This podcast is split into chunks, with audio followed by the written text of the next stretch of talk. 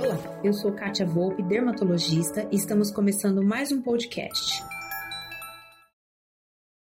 Em vídeo anterior, a gente conversou sobre os cuidados diários de uma pele jovem, da pele até os 20 anos, que foram os quatro passos de limpeza específica, tonificação, hidratação e fotoproteção.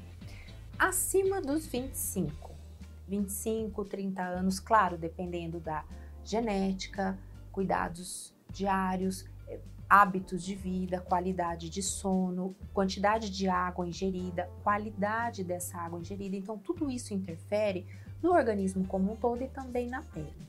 Por volta dos 30, começam os primeiros sinais de perda de colágeno. Então, começa a ter uma certa flacidez.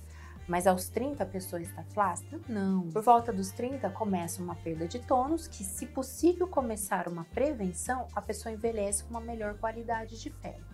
Por volta dos 40 começam as linhas de expressão normalmente.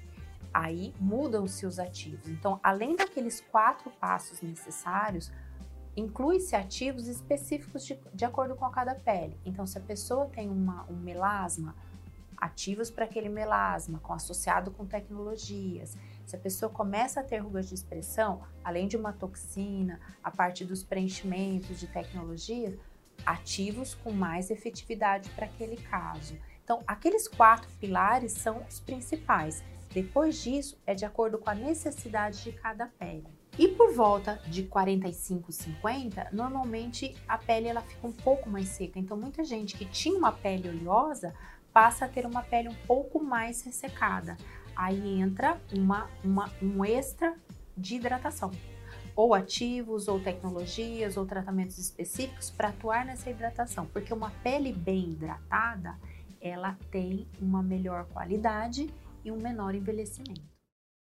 Bem, e esse foi nosso podcast de hoje. Eu espero que você tenha gostado e não perca nossos próximos episódios. Visite meu site www.katiavolpeclinica.com.br e no Instagram, arroba Clínica.